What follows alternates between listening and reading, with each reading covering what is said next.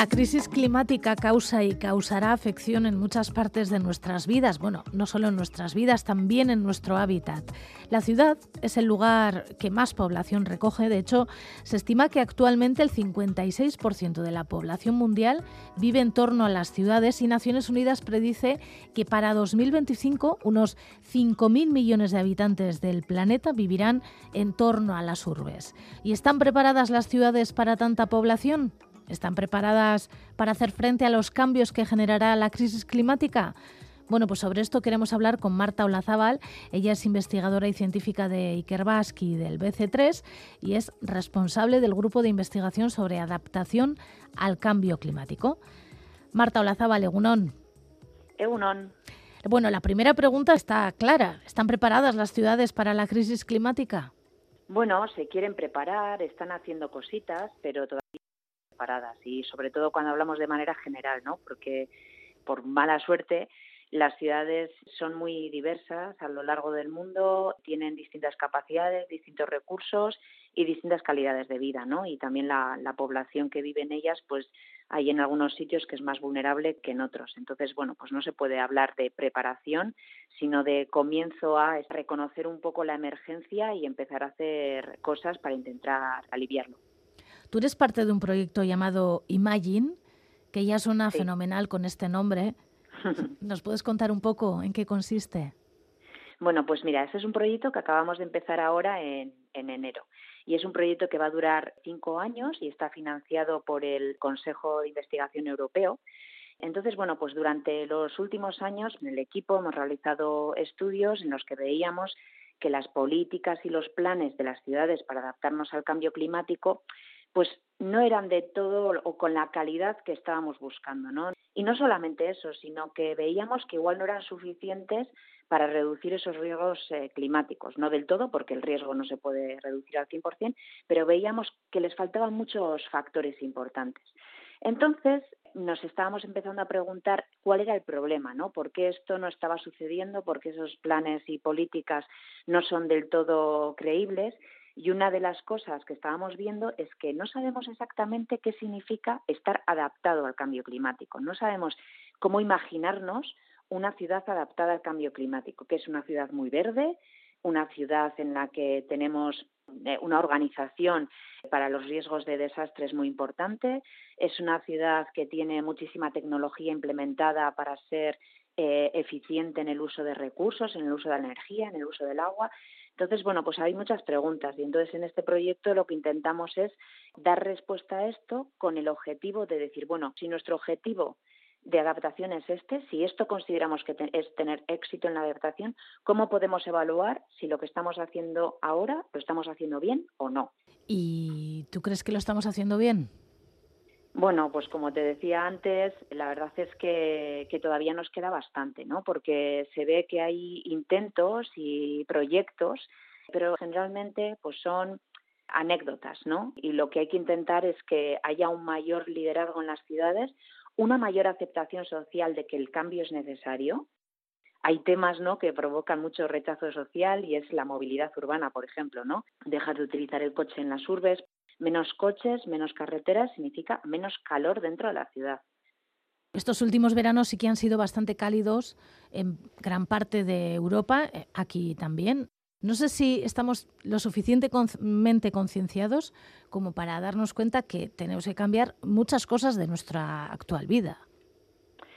La concienciación viene por muchas partes, ¿no?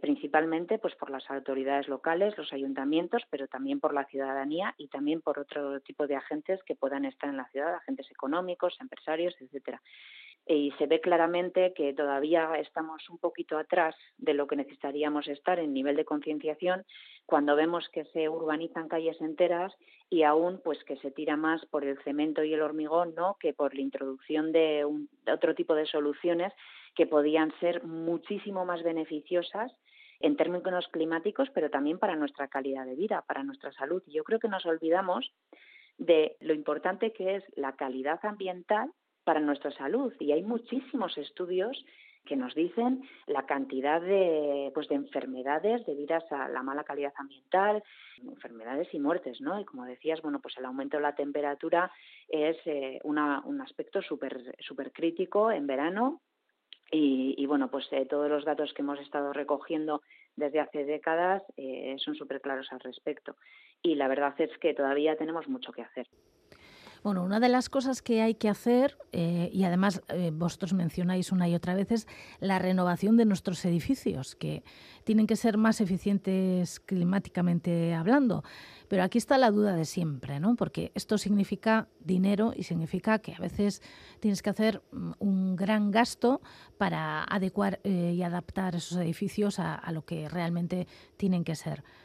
¿Las administraciones públicas están preparadas para estos gastos? Eh, la cuestión es que precisamente porque esto requiere muchísima inversión, no se tiene por qué responsabilizar solo al ciudadano, por supuesto, a la ciudadanía, ni tampoco solo a las autoridades locales, a los ayuntamientos, porque esto requiere programas de financiación a nivel regional, a nivel de comunidad autónoma y a nivel estatal. Actualmente existen programas de subvenciones para la reforma de fachadas y para aumentar el aislamiento, pero bueno, o sea, ni siquiera con estas subvenciones muchas familias no pueden acceder, ¿no? Entonces eh, hay que pensar seriamente cuáles son las herramientas y, las regulaciones que pueden facilitar esto, porque es que es que precisamente Goizalde yo creo que esto es uno de los aspectos junto con la movilidad eh, yo y, mucha de la comunidad científica y de la, eh, de la gente que trabaja en esto en la práctica eh, está de acuerdo que la regeneración, la renovación de los inmuebles, de los edificios que tenemos ahora es crítico. En España, en el País Vasco, el capital construido es enorme y lo que no tenemos que enfocarnos es en crear edificios energéticamente eficientes, sino en renovar los existentes, ¿no? En, trabajar en lo que, lo que existe ya. Eh, está claro que lo que existe ahora no es suficiente y se tiene que trabajar en, en generar instrumentos eh, económicos para facilitar esto a la ciudadanía, a las comunidades, etcétera. Y decías que bueno, pues que hay que empezar a cambiar de manera de actuar frente a ello, ¿no? Menos cemento y supongo que otros materiales que sean capaces, por ejemplo, de absorber el agua, de no emitir ese calor, ¿no? Del sol, supongo que va por ahí, ¿no? Sí, sí, sí, sí.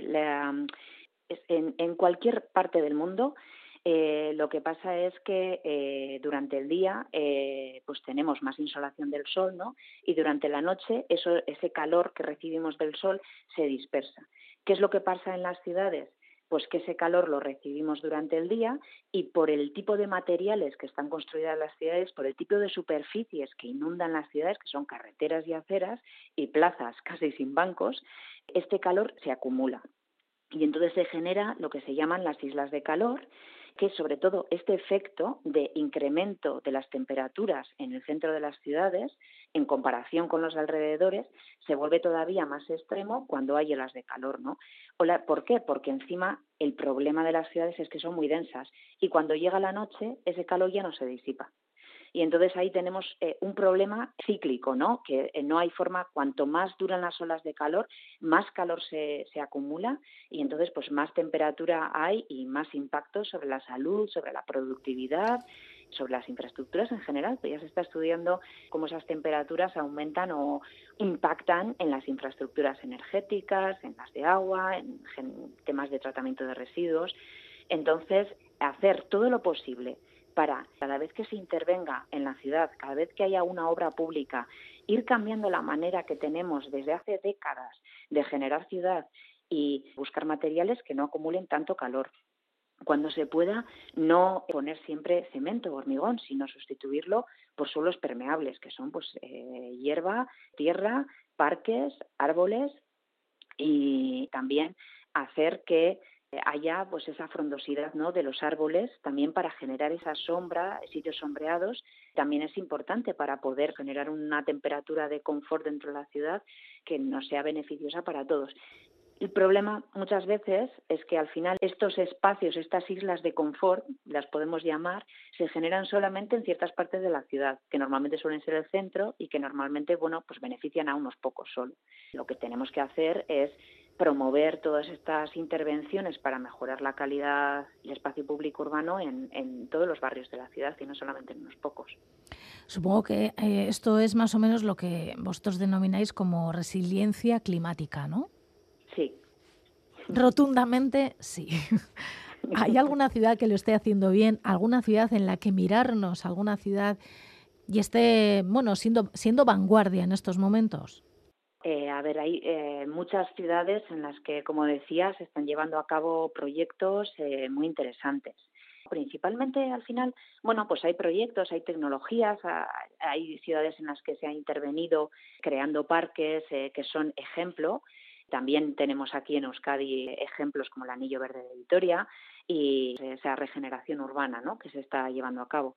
Lo que pasa es que, bueno, en todos los sitios cuecen habas, ¿no? Entonces hay que ver un poco, hay que ser un poco crítico y escoger de cada uno de estos ejemplos a nivel mundial, eh, estatal o local, lo que es interesante y lo que no y lo que debemos ir mejorando. A nivel mundial, pues ciudades como Nueva York, Rotterdam, Copenhague están abanderando la lucha contra el cambio climático. Son ciudades, además, que siempre se han visto impactadas duramente por eventos de extremos relacionados con el cambio climático. En Rotterdam con la subida del nivel del mar, en Copenhague y en Nueva York con eh, temas de tormentas, también Ciudad del Cabo eh, con temas de sequías ¿no? y, y escasez de agua. Entonces, bueno, pues son ciudades que están haciendo muchísimas cosas, pero si tú hablas con los residentes, hablas con las comunidades o hablas con la gente que está trabajando allí, seguro que te dicen millones de, temas para mejorar, ¿no? Por eso a mí, cuando siempre me preguntáis sobre ejemplos, eh, siempre me cuesta mucho eh, decir, ¿no? Pero bueno, si yo tuviese que, elegir, por ejemplo, yo siempre eh, resalto la peatonalización de, Pontevedra, me parece que es un ejemplo de tesón durante muchos años para conseguir una ciudad habitable y vivible y luego, por otra parte, por ejemplo, me gusta mucho cómo está eh, Barcelona gestionando y gobernando temas de cambio climático, ¿no? Cómo ha integrado en los criterios climáticos en diferentes departamentos del ayuntamiento de forma que el criterio climático cale en todas las políticas y no se deje aparte como eh, sabes como la María no de toda la vida como el departamento de medio ambiente al que nadie le hace caso entonces yo creo que son, son ejemplos eh, bonitos y ejemplos que, merece la pena seguir. Bueno, pues seguiremos sus pistas y esperemos que poco a poco nosotros también vayamos abandonando un poco el cemento e implementando medidas para que en estos tiempos de mucho calor nos podamos guarecer debajo de, un bosque, aunque sea pequeño, ¿no? Dentro de la ciudad, que estaría muy bien. Eso es. Sí. Marta Olazábal, es que recasco Benetan y bueno, seguiremos hablando largo y tendido porque me parece que este es un tema de esos de largo recorrido, ¿no? Sí, sí, sí, sí, cuando queráis, porque yo encantada de participar y comentaros cómo siguen las cosas.